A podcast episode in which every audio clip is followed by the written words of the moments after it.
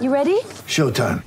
On May 3rd, summer starts with The Fall Guy. Let's do it later. Let's drink a spicy margarita. Make some bad decisions. Yes. Audiences are falling in love with the most entertaining film of the year. Fall guy. Fall guy. Fall guy. That's what the poster said. See Ryan Gosling and Emily Blunt in the movie critics say exists to make you happy. Trying to make it out? Nope. Because I don't either. It's not what I'm into right now. What are you into? Talking. Yeah. The Fall Guy. Only in theaters May 3rd. Rated PG-13. This episode of Gators Breakdown is brought to you by Manscaped. Get 20% off plus free shipping and two free gifts when you purchase the new Perfect Package 3.0 kit with promo code Gators. Head over to manscaped.com and purchase yours today.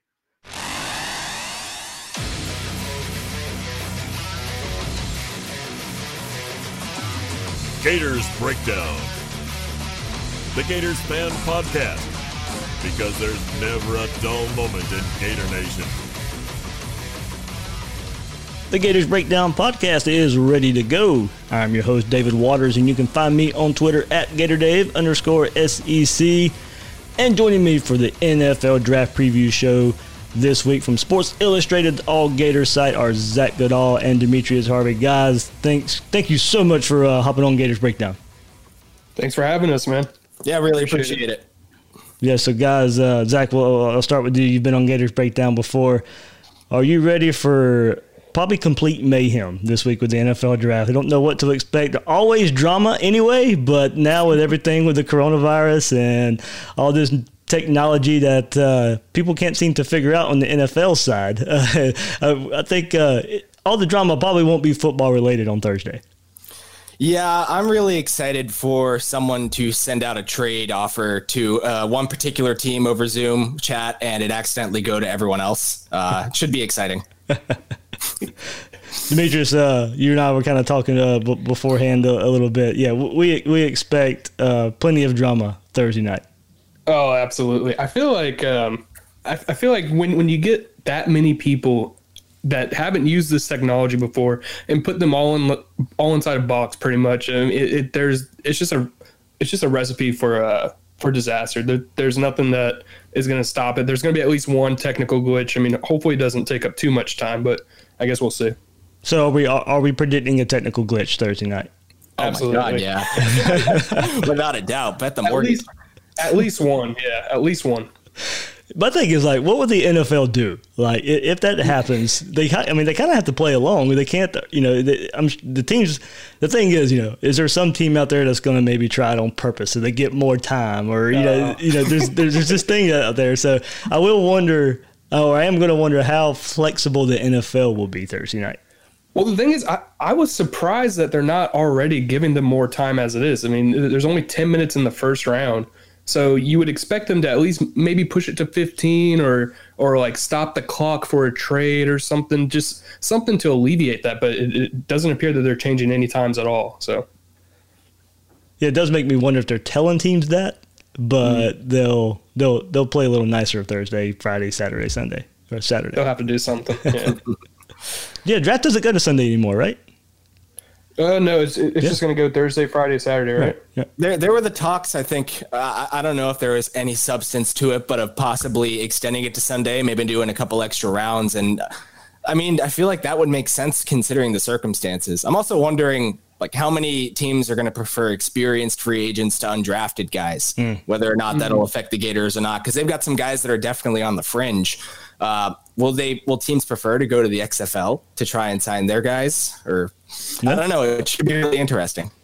Yeah, we'll get into all that. Uh, Zach just mentioned you know, some guys on the fringe uh, for the draft. We'll get into all that. Uh, C.J. Henderson's rise into the top 10 uh, of the first round here that we've heard about in the, in the last week or so. Uh, Van Jefferson, uh, all the receivers there, of course, uh, the deep receiver corps Florida had. Lamical Perine, where's he fit in all this? Defensive ends for the Gators. Uh, what all is going to happen this coming up weekend. But before we get there, remember you can find Gators Breakdown on news4jax.com slash Gators Breakdown. You'll find all the Gators Breakdown episodes there, as well as News for Jax coverage of the Gators and Jacksonville sports.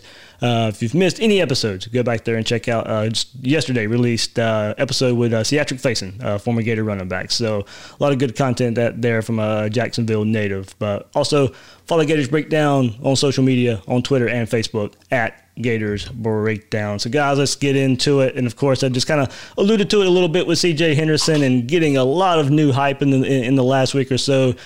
Been hyped up anyway as a first round pick for the Gators, but now lately within the last week or so, uh, projecting to be a top ten pick now. So, what do you guys attribute to that in, in the last week or so? So I think the hype makes sense. I mean, there are teams that apparently have him over Jeff Okudah from Ohio State on their board. And, and, I mean, when you look at the athleticism of the two, it certainly makes sense. You figure CJ's ceiling is through the roof if the correct team can mold him from a tackling perspective, continue polishing up some of his zone coverage stuff. But even just from a man coverage perspective, like he's got everything you want. He's a guy that you can trust to go and cover a number one and not really be worried about it. So it makes sense that the his stock seems to be skyrocketing. Mm-hmm. I'm wondering where his fit truly would be in the top 10 when you take a look to the rest of the talent that's going to be in there because it's a pretty top heavy draft. There's a lot of talent that's supposed to go in this top 10 to top 15 picks. Um, in which case maybe he will find a way to sneak in. Maybe there are teams like Carolina would be a good surprise team at number 7. At the same time, I do feel like maybe the 10 to 13 range feels mm-hmm. a bit more realistic than the 6 to 10, but it's the draft. So, you know, anything could happen. Yeah, I, I, pretty much agree with Zach there on his his athleticism is just through through the roof. I think he ran a four three nine at the combine. He jumped however high he jumped, and I think that's kind of what separates him from Jeff Okudah. Not that Okudah is not athletic on his own right. I think he ran a four four eight, and he jumped probably higher than him. But the thing is that teams usually, when they go into the draft, they're not just picking a player because he's right now the best. They're picking a player to project them. They, they want these guys to be five to seven year starters and potentially, hopefully, more. And so when you when you think about that, CJ Henderson offers a lot of versatility. He's tall, he's he's lanky, he's he's pretty big, 205. He doesn't look that big, yeah. but he plays he plays to his size and and and, that, and that's a thing um, when when you're when you're about to pick your guy, when you're about to think about who you want to pick, you need to be able to project him further. So with with that said, I still I don't know how many teams would have him over Jeff Okudah. Probably not as many as uh as as it's coming out. But in the same vein, I could see a team maybe you know yearning for him, jumping up maybe into the top ten to pick him, maybe in Atlanta Falcons or somewhere around there. Yeah, the Falcons are you know kind of the hot name there coming up there for a, mm-hmm. a team that could uh, uh, get him ju- ju- or get get him that early in the draft. So guys, you you know, scouts have to love two plays that Gator fans love. if you go back to 2018, and uh, touchdown saving tackles that he made in pursuit, chasing down Tennessee tight end in 2018, forcing a fumble uh, and getting a touchback in that game when Tennessee is trying to get some momentum uh, there, and then chasing down Deebo Samuel as well. Where if you listen to South Carolina's, um, you listen to their radio broadcast, they think Deebo's all gone. It's going to be a touchdown for South Carolina, and here comes uh, C.J. Henderson chasing him down uh, there. So uh, those are plays right there uh, that you know scouts have to you know just point to and love. You know the, the no quit attitude of C.J. Henderson. Absolutely, and that's the thing. Oh, go ahead, Demetrius. Yeah, I, I was just gonna. Absolutely. That the, the the thing is, people knock him for his tackling ability, but w- w- what you really want to look at when you when you think about how a corner can tackle is his effort. Is he trying to put his head in there? Is he trying to chase down the ball? If he's trying to do all that, the tackling is going to come. It's it, it's it's just how it goes in the NFL. Players can get better at tackling, uh, as much as people don't want to believe it. And the the effort that CJ has shown over his past three years at Florida just have shown that you know the sky's the limit. Yeah, and the thing is, there were plays like that on, in 2019 too. Um, you know, I don't think he put out his best tape in 2019. He also knew, I mean, you look back to right after the draft last year, Matt Miller was putting out his too early bleach, uh, Bleacher Report, too early big boards and mock drafts. CJ Henderson was a top 12 player at that time. Like, people already knew he was going to be the cream of the crop at the position. Uh, he didn't need to come and put this elite film on tape again, especially in a year where he had to sit a couple games with his ankle injury. Uh, it, it, made sense that, you know, maybe the effort concerns in 2019 are correct, that he wasn't putting in the full effort like those Tennessee plays and like the South Carolina play from 2018, mm. but they were still there. Uh, in the LSU game, the pass breakup, uh, taking Ja'Marr Chase deep into the end zone at the start of the game, that was an elite coverage play, and you put his length and speed on display. There was a tackle on a third third and a crucial third and two where he came up. You you saw the burst out of his break to come up and stop Justin Jefferson, another potential first round pick, stop him a yard short of uh, of the first down and force a punt. It's plays like that where you know, maybe you don't see it consistently throughout the year, but he showed up mm-hmm. against top top competition and still made plays when they mattered. And there was a point, you know, th- this year where he, he wasn't fully healthy, but he still yeah. rolled. He still rolled out there and, and played. And I did see you know, reading some stuff this week about him. They were like, you know what, him not tackling those were money decisions. no, knowing what's coming up, those those were some money decisions there he was mm-hmm. making. But uh, yeah, that is the the the you know perceived that he's a bad tackler right now. That is the that is the the knock on CJ right now. And you know, one thing I want to the NFL teams. You know, of course, he went to the combine. They got the interview there, but uh, all these guys got to miss out on, on pro days and stuff. But you know, CJ's demeanor. He, he's not the you know a lot of DBs out there are you know, trash talkers all up in your face and all that stuff. He's you know the quiet, go about your business uh, type of guy, and he'll he'll he'll get up there and show some emotion when he needs to, but he's not one of those type that that, that shows it all the time. Like a Jalen Ramsey, he's he's not going to get up in your face and and and make some noise. He basically just goes about his thing. He'll he'll go in he'll shut you down and, and he's not going to say much about it he'll just go back to the sideline and and that's kind of that's kind of the um the demeanor that some some front offices would probably prefer other than a guy that just is always in your face and then of course there will be other people who want that kind of guy who's more physical more aggressive but at the same time i i, I think you hit it on the i think you hit it on the head with the uh, with the ankle injury. The, he he suffered the ankle injury early i believe. I think it was mm-hmm. against kentucky which is only like two weeks into the season and he never got healthy. So it's it's one of those things where you have to you have to put the good with the bad, but you also have to put it into context. And and that ankle injury it definitely adds a lot of context to why he might not have shown as much effort as he did his first two years. I mean, you see it with Jabari Zuniga too. He mm. his entire draft stock is tanked because of his mm. nagging ankle injury. They were from what I understand, there were other concerns about him positionally translating to the NFL, but sure. you can't deny like the crazy athleticism that he just put on at the combine. Like teams will salivate over that when they see that matches up on tape too when you watch him. But his nagging ankle injury has potentially totally tanked his draft stock. Dan Mullen acknowledged it as well that he's sure if he could have a redo of the year, he'd do it because you know that's the difference of you know, potentially millions of dollars at the end of the day.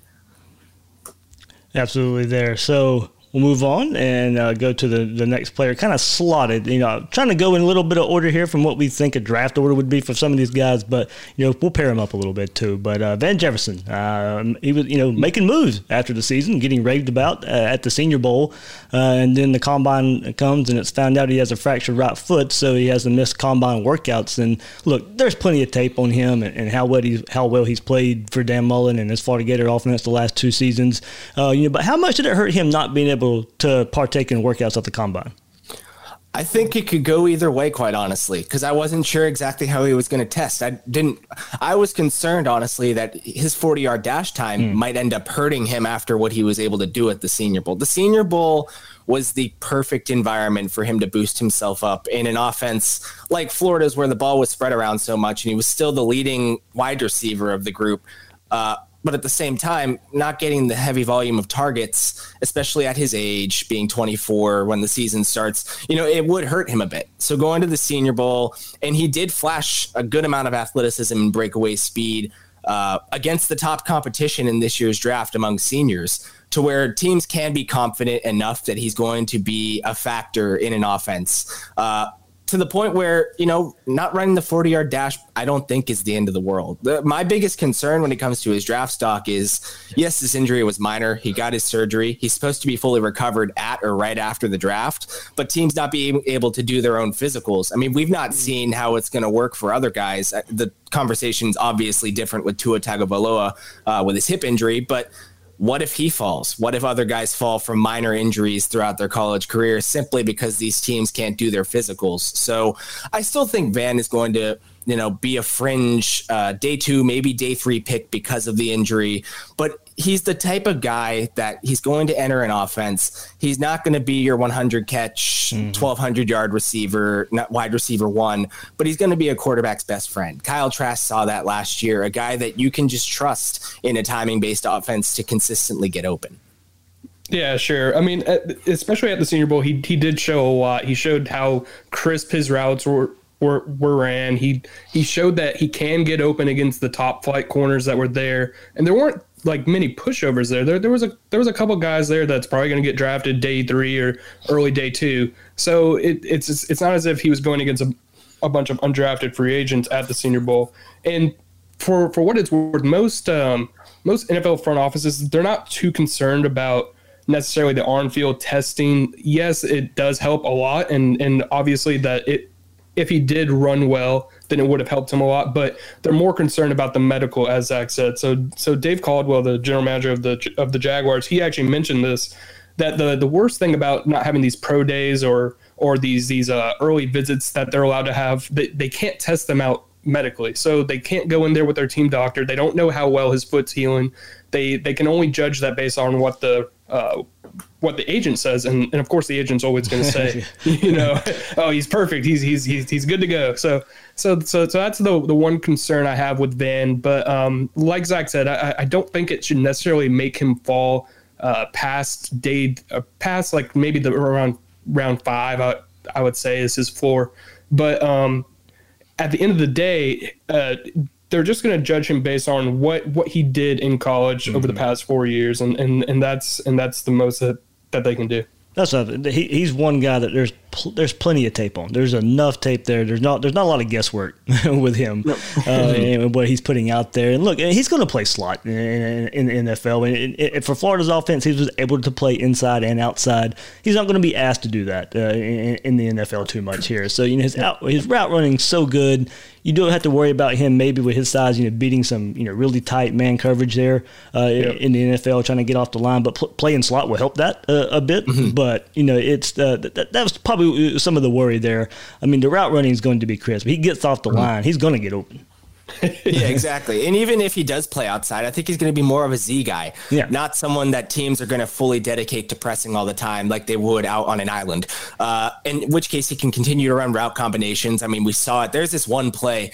Um, it was his uh, deep slant in 2018 against Florida State where he made the diving mm. catch. Mm. Route combinations like that, where uh, you know defenders can be pulled down, and even though he's not considered a deep threat, you can use him in that sense off, against off coverage. I mean, his footwork still applies 15 yards down the field as it does on a slant route against Derek Stingley within three yards. So there's going to be a lot of opportunities for him. And I think you put it perfectly. Teams know what they're going to be getting with him. Yeah, yeah. Uh, Demetrius, before you jump in right here, I mean, some of the weaknesses uh, that uh, just NFL and what they perceive to be some of his weaknesses on NFL.com uh, and kind of speaking the exact points here uh, a little bit, just four catches over 20 yards against SEC competition. Uh, but you mm-hmm. know that was one against FSU there, so not, they, they don't see that one since they're uh, just just they're uh, comparing his SEC competition there. But you know lacks top end uh, speed to threaten vertically, and you know I guess we saw that a bit there. Um, but also you know, one more there, more shifty than sudden at times. So I can kind of I guess agree with that a bit too, but. Uh, I think a team, you know, trying to take the orange and blue glasses off here, uh, if, I think might be getting a steal here in Van Jefferson. I I really think they that they would be. There, there, there's one thing that you can't, or you can teach it, but there's one thing that that, that is, is hard to perfect in the NFL, and that and that's NFL route running. And I feel like for Van being able to work with his dad Sean, um, who's obviously the uh, the wide receiver coach for the Jets right now, being able to work with him throughout the years and perfect this route running ability, he's he's absolutely one of the top three route runners in this draft class, and and that's including uh, Jerry Jeudy, including Justin Jefferson. So when you when, when you take a look at that, that that's something that teams cannot overlook. But there's one thing that I could see that could hurt him is, and, and that's his age.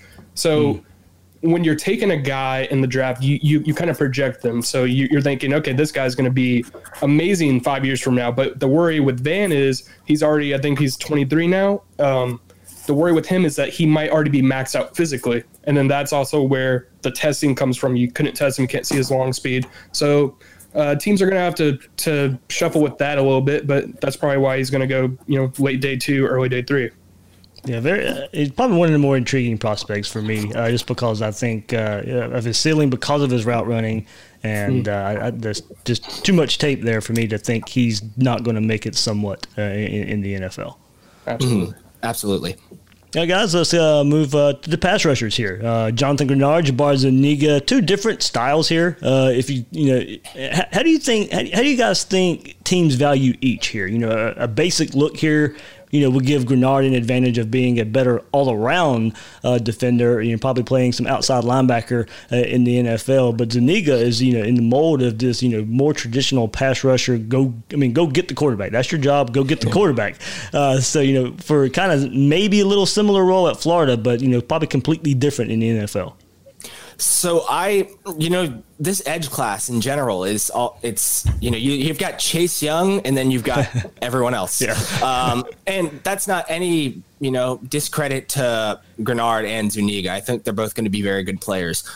But I personally believe that John Greenard is getting slept on in the class. He he tested fine, if not even above average, uh, as an edge rusher in the important stuff, in, in the jumps, in the three cone drill the 40 yard dash is not that important for an edge rusher. It's just when, when, when is a defensive end going to be running 40 yards down the field? Because the pocket's what, five yards? it's just not, that's just not, it doesn't translate as well. Uh, there are concerns with his bend. There's concerns with his previous injuries, but he showed that he played through injury. He uh, he didn't let it limit him. He led the SEC in sacks and tackles for loss. Like he's got the production in the SEC where it matters. He's got the explosion off the line. He's got pass rush moves. His spin move is something that I think will really excite teams. His length is extraordinary, so they'll be able to develop a lot of moves with long arms and stuff like that. There's still a lot of development that Jonathan Greenard can take on, even as a fifth year player, uh, even as a guy that's transferred schools, had a lot of different coaching he's one of the more intriguing edge rushers that's not named Chase Young in this class, in my opinion. And even if he does slip a bit, he's going to end up with a team that will probably get creative with him. Uh, I know at the Senior Bowl he was used as a Sam linebacker, and I was told by an NFL coach there that they actually really liked his fit there. Uh, they let him drop back into coverage uh, against tight ends, which isn't something we really saw him do at Florida. And Jared Pinkney of Vanderbilt. I, I don't think too much of Pinkney as a prospect, but regardless, we didn't see Greenard doing that and he did a fantastic job of quickly getting to the flats and you know t- covering his zone and you know just taking care of what he needed to do in that perspective. He's a coachable guy, coaches like him, and the edge rushing traits are all there for him to become an impact rusher. I'm not necessarily saying he'll be a 10 sack a year guy, but he's the type of guy that I think you want in your edge rush room to develop and just allow him to consistently put pressure on the quarterback. Yeah, when you take a look at both of these guys, uh, Zuniga and Greenard, I think David, you're right that they're both completely different players. But you you have to also take in perspective the Greenard's going to be used as a, a versatile weapon on defense, mm. pretty much. You know, he's going to be a guy that he, he can go into a three-four defense, play outside linebacker just fine. He can go into a four-three defense and play the weak side defensive end position just fine. He, he's not going to be that guy that's going to stop the run very well at all times, but at this in the same vein, he's going to be able to be a guy that you can move around. So you don't have to have him on that edge to, you know, you're going to be putting him against like the biggest right tackle in the league, or you're going to be putting him inside. You're not, you're just not going to be playing him like that. Um, and like Zach said about him at the Senior Bowl, he was able to showcase that versatility, which is obviously going to raise his stock. I'm not sure where he's going to go as far as this uh, this draft because the, the the edge class this year is just not it's just not that good. You got you have Chase Young, you have a couple of guys that are projects in my opinion. The LSU kid um, Chaisson, and then you have um, the, the Penn State guy, uh, Yetur Gross Gross Matos. I'm, I'm sure I, I butchered his name. I'm sure I butchered his name, but but but you get the point. So there's guys that that would probably in other drafts maybe go a little bit later, which will obviously push Greenard up. And then you have Zuniga, who's more of a guy that's going to be a base end um, he's going to be the guy that you you you know what he's going to do. He knows his his uh, his role in the defense, and he's going to produce as long as he's healthy. Yeah, I think the concern here, and, and Zach alluded to it just a bit, injury concerns. Greenard uh, missed the whole season at Louisville basically with a wrist injury. Hobbled some last year with a lower leg injury. Zuniga mm-hmm. missed a, a, bulk of the season last year with a high ankle sprain uh, there. And another concern for, for Zuniga, and something I was looking for last year, and he showed it in flashes because he played well versus Georgia when he was in there early before he kind of re aggravated the injury was.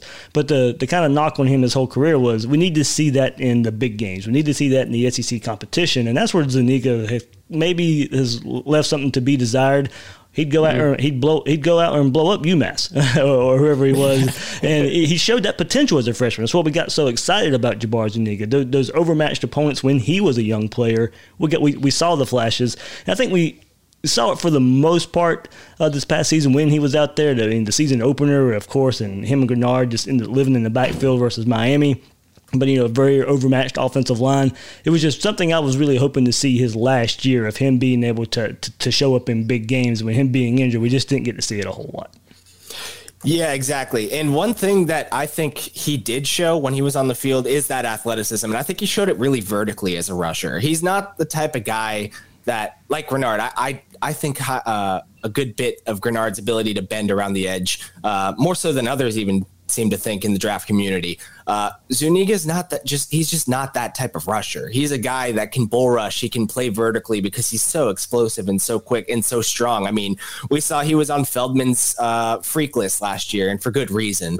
Uh, he's the type of guy that you know I don't know if I'd necessarily want to confine him to one position. I would allow him in sub packages to play as an interior rusher. I don't think he's got the size to play that three downs whatsoever, even though he was up to, I think, 263, 264 at the combine, which was way above anything I think he ever played at at Florida. Um, but if you can keep him there, and obviously he's still able to maintain that athleticism at that weight, he showed that at the combine. Uh, as long as he can continue to do that on film, I think he will be really enticing, whether it's in a 3 4 defense uh, on their stronger side end that plays a little bit more inside, or in a 4 3 defense. You let him rotate as a three technique defensive tackle, a 4 eye, almost a hybrid, and let him uh, shoot interior gaps, play interior linemen. I think he'd wreak havoc. I think he'd collapse pockets really well. Uh, just compared to playing NFL tackles, I do think he might struggle a bit with bending uh, compared to when he play inside. And one thing about that is, I think if you go back to the Georgia game a bit when he was hobbled, I think they shifted him inside a little bit, so he didn't have to put so much stress mm-hmm. on, on on his injury there. I think they, if I remember mm-hmm. right, they slid him inside a little bit, and just because mm-hmm. I think of you know, I think they had confidence he could make an impact there, but also you know, to kind of protect himself from injury a little bit that's something he actually told me at the Senior Bowl when I got to catch up with him. He he didn't want to just come out and play defensive end at the Senior Bowl. Uh, he wanted to put on tape that he could play every single technique on the defensive line, and they let him move around. He flashed some at certain times. He had struggles at others, but I mean that's going to happen when you're playing every position on the defensive line in a setting like that. That's just that's just what's going to happen. He's got to have more consistent coaching. But he was telling me he wants to play zero. He wants to play he wants to play nose tackle of all things. Uh, go in and play a three tech, move all across, standing if they'd let him. Uh, he's got the determination to do it too. That's another thing that he's got great work ethic. He's a dedicated player, and I think he's going to. I'm curious to what his ceiling will truly be because of his size and because of the uh, you know the nagging ankle injury. Obviously, is going to be of concern for a defensive lineman. Uh, but he's got the determination. He's got the experience moving inside and out to where he's going to be a bit of a chess piece for the team that he falls to. That'd be interesting to see, which is exactly where teams view him playing. So, like, like you said, he he, he could play inside, he on on on uh on nickel downs, or he could play outside on in base. But I, I'm curious to see if he's going to be a starting player for all three downs at, at any point in his career. He, he, he seems to be a guy that if if he's not your main person, he's going to thrive. But but if he is, then I'm I'm I'm I'm interested to see how much uh, how much production he can get out of that sort of role. You know, I think yeah, very very. I mean, body body type for what we know, uh, mm-hmm. it seems to be that typical NFL defensive end mold. But now, you know, seeing what what Zach was saying and everything at the Senior Bowl, you know, how is he going to look? Are they going to transform his body to to maybe move more inside and, and play more mm-hmm. inside? Yeah, that's uh, mm-hmm. there's something to look out for when you see Jabari Zuniga on the field next year. Is that what his body type is and what he looks like? Absolutely. Let's take a second to thank our sponsor, Manscaped. With no live sports on TV, there is an increasing excitement around the NFL draft this week. The NFL draft is all about new beginnings, and our sponsors at Manscaped are here to give you a new beginning. Manscaped offers precision engineered tools for your family jewels. Manscaped is the only men's brand dedicated to below the waist grooming and hygiene. Manscaped is forever changing the grooming game with their Perfect Package 3.0 Essentials Kit. The Perfect Package 3.0 kit comes with the new and improved Lawnmower 3.0 waterproof cordless body trimmer, and a ton of other liquid formulations to round out your manscaping routine. This third generation trimmer features a cutting edge ceramic blade to prevent manscaping accidents, nick free shaving thanks to Manscaped's advanced, advanced skin safe technology. And of course, let's not forget about the Crop Preserver, an anti chafing ball deodorant and moisturizer. You already put deodorant on your armpits, right? So why are you not putting deodorant on the smelliest part of your body? When you purchase the new Perfect Package 3.0 kit at manscaped.com, you get the biggest bang for your buck. Subscribers get a new replacement blade refill for your lawnmower trimmer delivered to your door every three months, making sure your trimmer always stays fresh and clean. For a limited time, subscribers get not one, but two free gifts the Shed Travel Bag, a $39 value, and the patented high performance anti chafing Manscaped Boxer Briefs. This is the perfect package for your perfect package. Get 20% off plus free shipping with the code GATORS at manscaped.com. Right now, get 20% off plus free shipping with the code GATORS at manscaped.com for your perfect package 3.0 kit. Moving on here, and I think uh, one one of the more intriguing players here for, for Florida going into this draft, Lamical Perine. Uh, how much does last year Absolutely. hurt him because of you know the, the lack of production? But at the same mm. time, how much does his pass catching ability make up for that? We saw, you know, late in Mullen's first season, 2018 versus Michigan in the Peach Bowl. Uh, that's we saw the the glimpse of Lamical Perine being used more in the passing game, but uh, mm-hmm. you know, not you know, last year because of the offensive line and, and, and the offensive line struggling, not being able to run and didn't get the stats we we thought he would have before the season started. So, you know, I think Perine became even more of a pass catcher than the staff originally intended in 2019. Uh, and so, you know, I can see NFL teams falling in love with the versatility that it brings. So that's something that Jim Nagy, the director of the Senior Bowl and a former NFL scout, actually said. He was not very fond of Felipe Franks. he, he, was saying if you look towards the quarterback play uh, prior to 2019, you saw Lamical Perine as a very dynamic rusher. He had the run blocking that helped, but the you know the offense really thrived with him running the ball.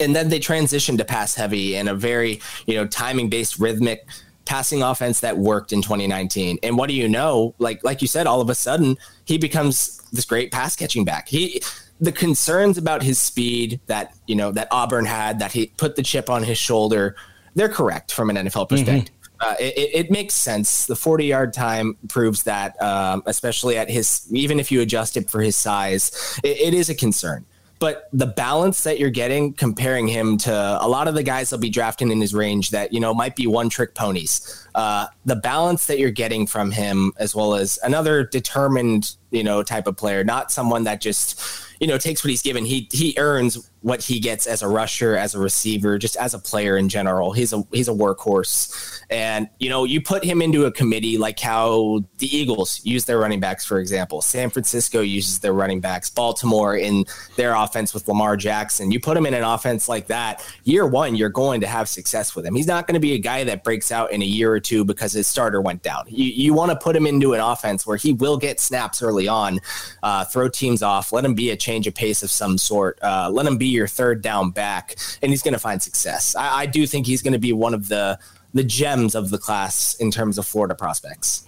Yeah, I, I might I might be in the uh, in the minority here, but but I believe that last year actually boosted him up quite a bit, and mm-hmm. and more so than than his previous seasons, and that's because of the pass catching. In in, in today's NFL, they don't just want bruising backs like a Leonard Fournette who will play, you know, first and second down. Mm. They'll get they'll play on third down, but are they going to catch the ball? I know that Fournette showed that last year, but in, in the same vein, Perine's a guy that uh, that obviously his first few years he wasn't catching the ball very much. I believe he had 40 out of however I think it was 70 total catches this year. So when when when you take a look at that, I think it's going to be a thing that boosts him up because he's definitely not the guy who's going to break away, get giving you those 80 yard rushes. He's not incredibly shifty, but he's a good you know power slash um, move back, I guess you would say. I'm, I'm not really sure the correct terminology there, but he, he he's a guy that you're going to put in there on third down. He's going to thrive. He's a guy that you can put in there on first and second down. And I think that putting him in an offense that already has an established running back would be his best case for his first couple years in the in the NFL because he's not going to have to be the guy, but he's going to be that guy that can come in and pretty much complement whoever he's going to be behind.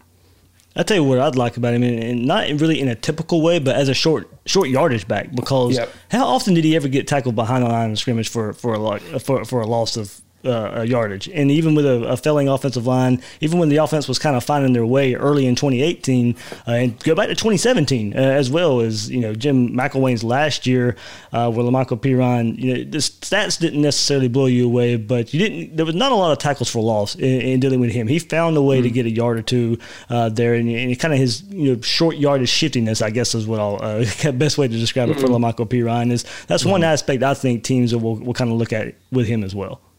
Yeah, that's something I've actually seen thrown around. Uh, Lance Zierlein, a really respected NFL draft analyst, has said it. You know, he's not going to be the guy that at the second level gets you an extra three or four yards towards the first down marker on first and 10. But against perhaps a more stacked box uh, on first and 10, he's going to get you that extra two or three yards past the line of scrimmage. It, that's just his style of play with the burst that he has. And he really follows blocks well when they're established for him. In Florida, you know, they weren't able to establish their typical pull blocks, uh, their second level blocks uh, that they had done in years past, uh, especially in 2018 with the elite line that they had at that point. Uh, but when he has that timing uh, to allow his blocks to be set up and then make his cut, his one cut and go, uh, that's where he really succeeded as a rusher. Anything else, Demetrius, on the Perine? No, I don't got anything else. Um, I, I I feel as though he's he, he's one of those guys that is not going to go super high in the draft, but Yeah. whatever team does take him, they're going to get a, a, a good a good player. Like it, it, it's as simple as that. They're not going to get a guy that's going to come in and and uh, and just you know carry himself and and not really do anything. He he's going to actually produce and probably early. All right, let's move to this uh, big group of receivers that Florida has. We, we discussed Van Jefferson earlier because he's the standout uh, amongst the group, the one who's going to go the highest uh, here. But this 2019 senior group, uh, you know, who's who's got the best chance to make some noise, uh, to, to, uh, according to you guys? Freddie Swain, Tyree Cleveland, Josh Hammond, the remaining core of this group here. More, you know, more than likely out of the, out of that three, Swain or Swain or Cleveland can maybe find their name called when you know by the time the draft ends. I I I- think I'd be surprised to see any of them uh, be drafted. If there was one that was going to end up getting called, I think it would be Tyree from a size and speed perspective, uh, special teams perspective. Uh, Teams see that his role was reduced almost year by year in a sense uh, compared to when he started off. Yet he was always the dude on tape that was catching up with whoever was breaking off on a long touchdown in 2019 and it- finishing blocks through the end of the play to the point where people were calling him for holding against South Carolina. Think what you will on that one. Um, but but that's the thing is they'll see, and, and this is like Demetrius was saying about getting a good determined player um, in Perine. I think from head to toe with Florida's draft class this year, each of these guys are those types of players, determined players, you know, hard workers, not just going to take what's handed to them, unlike, you know, some guys that we've seen in the past. Uh, it's a really good, driven group of prospects to the point where, you know, I don't think Freddie Swain, from a, you know, a total athletic perspective, a production perspective, and a size perspective would get him drafted in such a deep receiver class. In a year where it's not as stacked a class, I could see it being different. Um, but those are the type of guys that you try to look for in undrafted free agents. Those are the guys that succeed, the ones that, you know, they've put out good tape. Their production is at least solid, and they're special team contributors. They're team guys. Josh Hammond and Freddie Swain. Like, you know, Mullen talked about this all last year. How many times do you see guys very willing to split a starting role for the benefit of the team? That's unheard of. And and teams will look to that in undrafted free agency 10 times out of 10 over the guys that you know have the really high ceilings and high potential but don't have the work ethic. That- that's really what's and I think that's a testament to the program. I think that's a testament to what Dan Mullen has really established from his team in in this locker room. Uh, that's going to take these guys far. I, I I do think you know we'll have some undrafted free agents from Florida this year. I think really, unless it's Van Jefferson and maybe Tyree, I do think Freddie and Josh will probably end up not getting their names called, but they're the types of guys that, you know, their phone's ringing as soon as the draft concludes. And that's the that's sort of the disappointing thing about you know for, for for those guys because in any other draft, like you were saying, in any other draft, almost they would probably be drafted. And it, mm-hmm. and it's and it's mostly because you take players that have been playing on the field for a long time. The, all these guys were seniors. You, you you take guys that have that have put in multiple multiple snaps, and they all have. Um, the, the one knock against them is that this draft class is just so deep. It, it, it really is. It, it, it's kind of crazy. There's there's posi- there's guys that you can see going round one, but then you're thinking, oh no, maybe they're going to slide because this guy might go because there's that many. So the the one knock on on, on guys like um, Tyree Cle- Cleveland or or um, or or Josh Hammond or or Freddie Swain, the, the the the issue is also that they've been in an offense which is more of a spread offense that they haven't been able to get the production that you would see in guys that are playing every single snap. They're not playing every single snap, so they're they're they're not able to get in there and showcase exactly what they can do. But if there's one guy that's going to be drafted, it's probably going to be Tyree because of his four four six forty. That stuff isn't going to be overlooked by NFL scouts. They they love fast receivers. They love guys that are going to be able to compete right away on special teams. And for all you know, maybe he'll fall in the seventh and then be taken.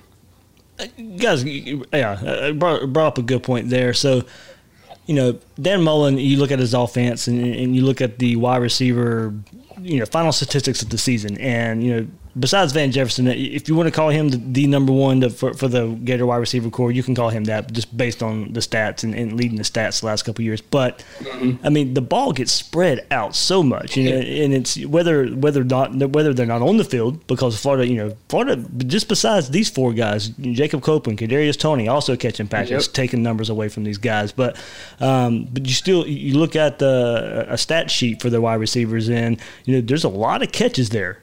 Mm-hmm. Spread out Yeah. amongst, amongst a lot of guys. So, you know, maybe not having a combine really hurts these guys uh, workout wise because, you know, they, but just because of uh, the tape there, limited tape because of uh, just so many receivers in Dan Mullen's offense uh, garnering stats. So I wonder how, you know, I wonder, how scouts and, and NFL guys maybe take a look at a history of Dan, of Dan Mullen's offense and say, hey, this is kind of a staple of his offense. So you know maybe we're unear- unearthing some type of you know late round undrafted free agent pick. Yeah, that's a great point. Uh, I totally agree. And I mean, we saw at the same time, you know, he may not have led the team in receptions. Freddie Swain, correct me if I'm wrong, led all receivers in touchdown receptions, though. Uh, so there are aspects of their game that are certainly appealing. Freddie running a 4.46 also caught me off guard. Yeah. I I, I thought it was going to be something in the four fives, uh, just average. And, and you know, 4.46 isn't Henry Ruggs speed, obviously, but I mean that's that'll get you by. That especially playing in the slot, um, that will get, do him justice. And I I think another huge aspect of it, like I said, is is the determination factor. Um, that is truly what's going to separate a lot because there's going to be a ton of undrafted receivers this year. Uh, It's just going to be the nature of it with how deep the class is.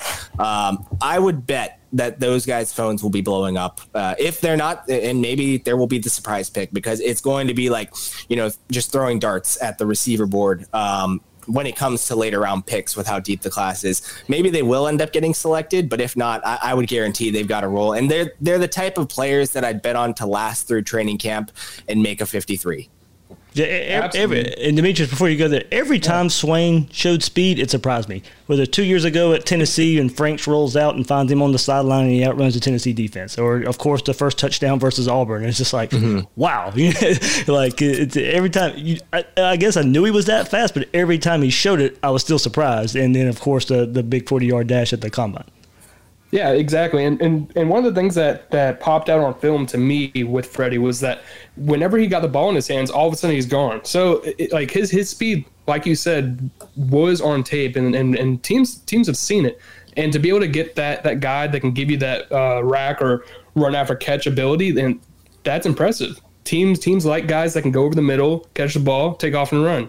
You know, if if if there's one thing about all all of these Gators receivers, it's that they have the want to, they have the drive, and if there if there's any if there's any other receivers that are are going to get undrafted and, and get that quick calls, it, it's probably going to be them.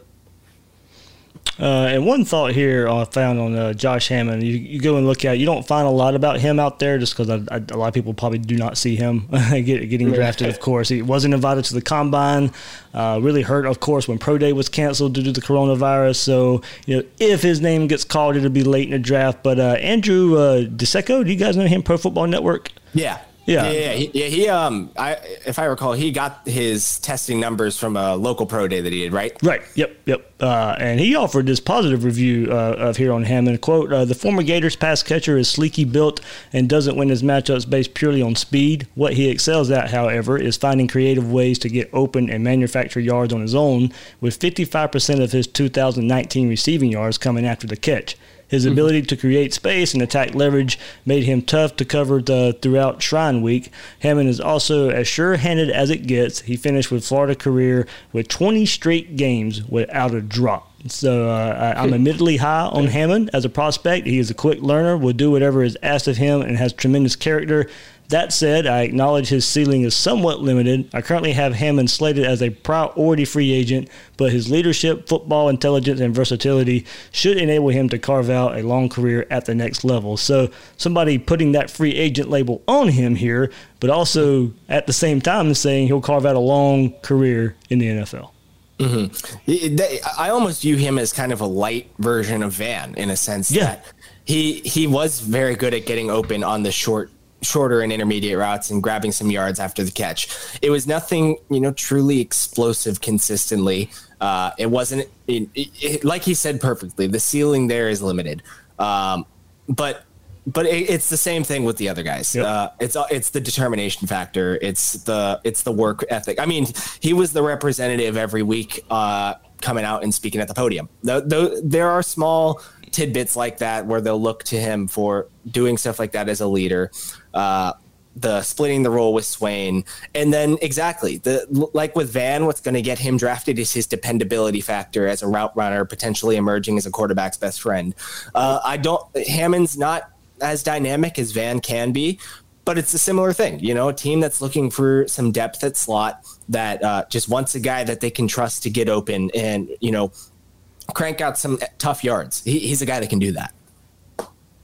Absolutely, I agree with both of you guys on that. The, the high character thing that, that's that's really something that NFL GMs and scouts they really look at. They they they look at each prospect. Sure, they can compete on the field, but what's their character like? What's their fit in the locker room? Are they going to be good guys in the locker room, or, or are they going to be cancers? Or are they going to be guys that are you know not really going to gel with the quarterback? Are they going to be me first players?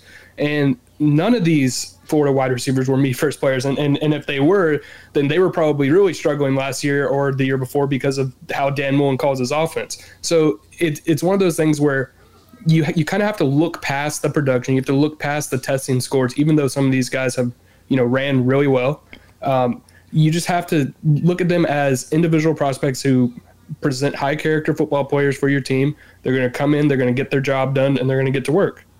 Yeah, I mean, you look at these guys uh, here, and you know, it speaks to Dan Mullen too. But uh, uh, you know, a personal responsibility for these players too. But you know, besides the Tyree Cleveland incident when he was a freshman at Florida, these guys were not in trouble. I mean, uh, all, all these guys, were, you know, we're sitting here discussing a little bit. So, uh, you know, good, good guys, and it really speaks to Dan Mullen uh, uh, of his, you know, kind of accountability uh, for his players there and, and what they're going to show here going into the NFL draft. A couple more players, guys, who uh, probably won't get their name called, uh, but you know are eligible here. David Reese, Tommy Townsend, David Reese at linebacker, Tommy Townsend at punter, of course. Uh, punters aren't going to get drafted, so it's just the, the nature of the beast here. Hey, his brother did. Yeah, that's true. That is very true. Very true. Uh, yeah, there's, there's the Punters are example. people too. Yeah, the very shout out to Nick. Shout out to Nick there. Uh, but uh, yeah, David Reese, of course, for all the production that, that he had at Florida, you know, just not necessarily that fit uh, NFL teams are really are really looking to, to draft all too high. Yeah, it's you know, especially as the league has gone towards being so pass heavy Yeah. and the pass concepts are so important that they're looking like size isn't even as important at linebacker now as it was five years ago um, because they're looking for these rangy guys that can cover. Uh, you know, you see, you can get a run stopping linebacker, a thumper for a dime a dozen on day three. Uh, in Reese, you know, th- in those types of guys, they are looking for some size and they are still looking for some athleticism. And, you know, Reese doesn't really provide that compared to some other guys, hmm. which is going to inevitably be why I think he goes undrafted. Missing on the combine only hurts. I think, you know, he would have interviews at the combine are, I mean, you saw it with Jachai Polite last year. They, they can tank your draft stock. At the same time, they can also push it up. David Reese is a guy that if he was there, that he probably would have been pushed up from a football IQ perspective. I mean, everyone knows that since he started playing as a freshman, he was keying uh, for the defense, keying run plays, lining guys up.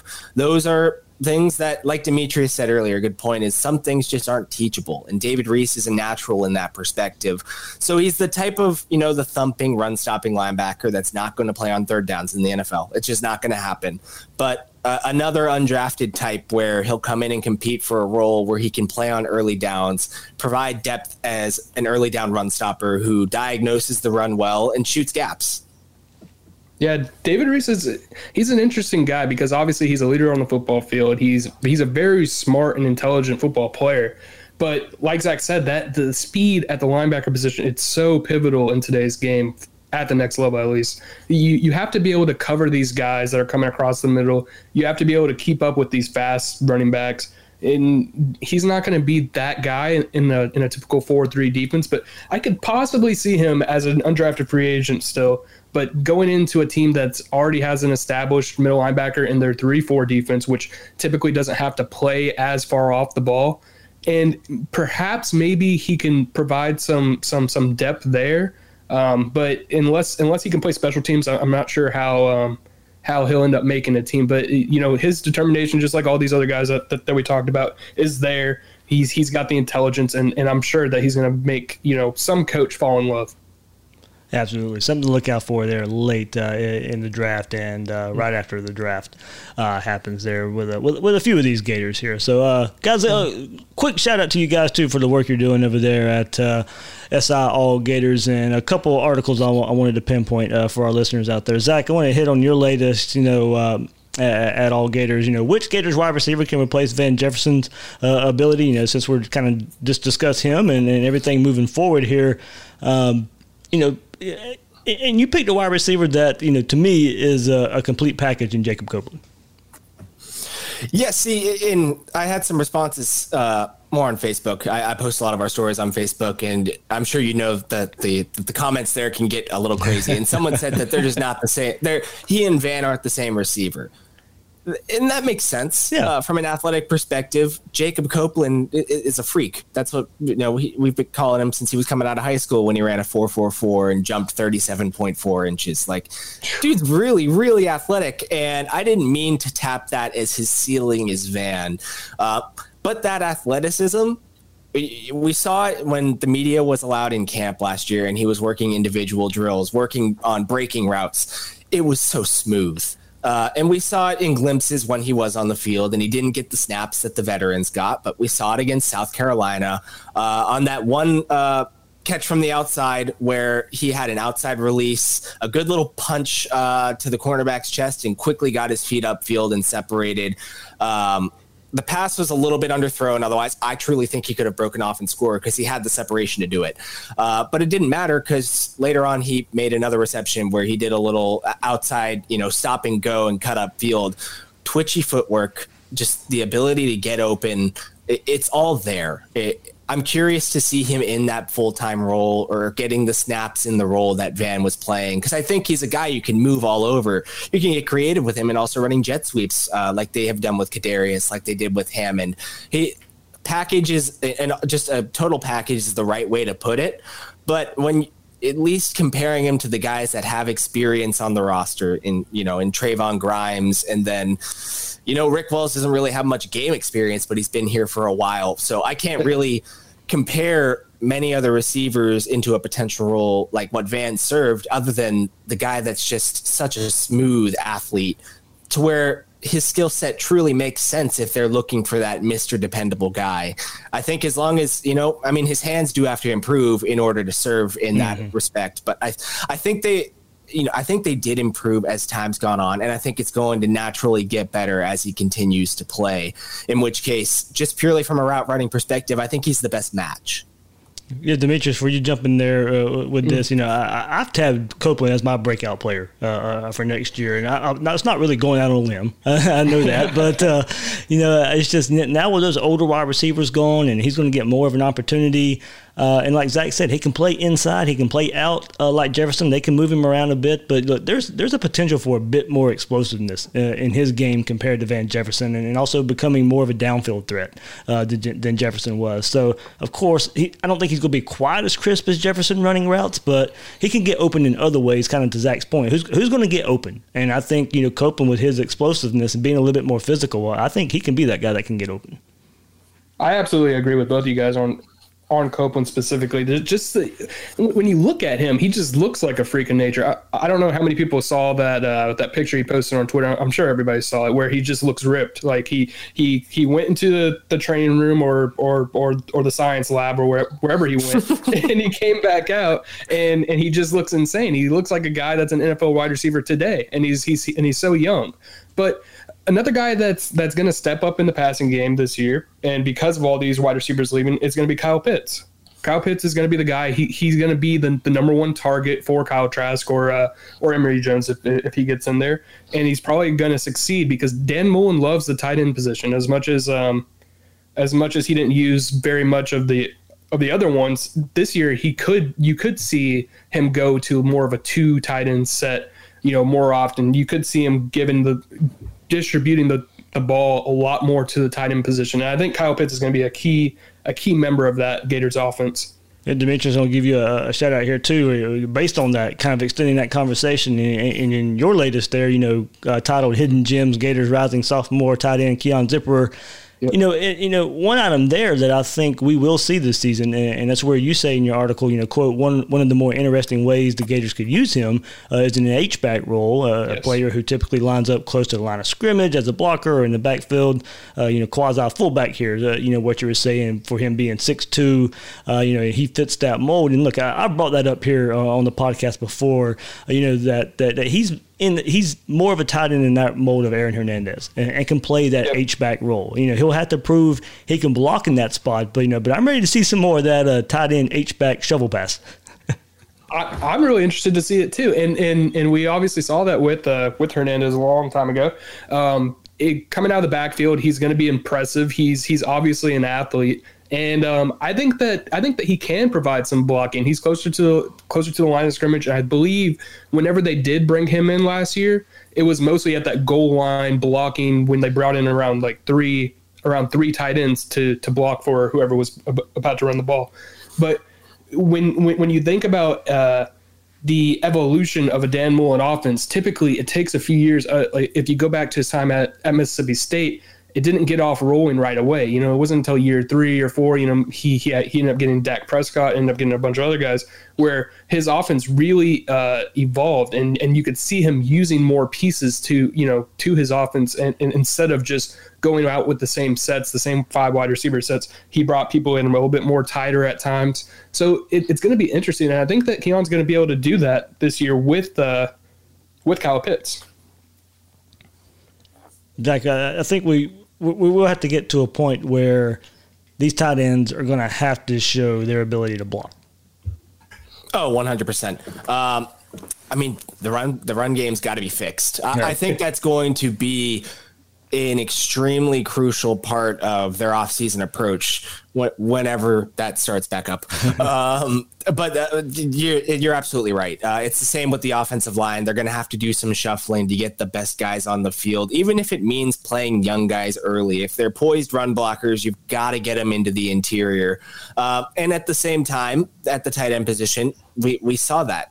Kyle Pitts, I think, can continue to develop, and I don't think he was necessarily a bad blocker, yeah. but it also seems like a bit of a waste of his potential to make him that inline guy when you know what he is as a receiver. Mm-hmm. So you know that's going to be crucial for Keon to earn those reps is developing as a blocker. Um, Kemore Gamble is the guy that's been considered to be, you know, probably the better blocker of the group because Lucas Krull struggled there. He's not here anymore, obviously, but uh, you, they, I was surprised that Gamble didn't get as many snaps. Yeah, uh, last year because of the run blocking issues. Uh, I guess maybe that's a giveaway that Hmm. they're probably going to run the ball when he comes in. But I mean, find a way to utilize him in the pass game, even if he's not your target. Like get him on the field, in which case he can come in and provide some run blocking help. So maybe his snap count will finally go up this year if it's not Keon or if it's not someone else coming in and playing early on. Uh, maybe another, maybe a true freshman in Jonathan Odom who has blocking in his blood um, comes in and surprises everyone. But it's going to be such a crucial factor. Uh, tight end in all five positions of the line, just finding a way to get run blocking done. Guys, it was the uh, it was a shame we didn't get to see it this past Saturday for what would have been the spring game. Yeah.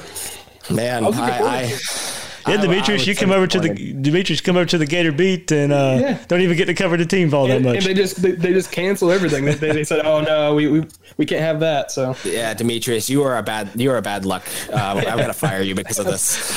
bad a bad omen. It's all right. Yeah, exactly.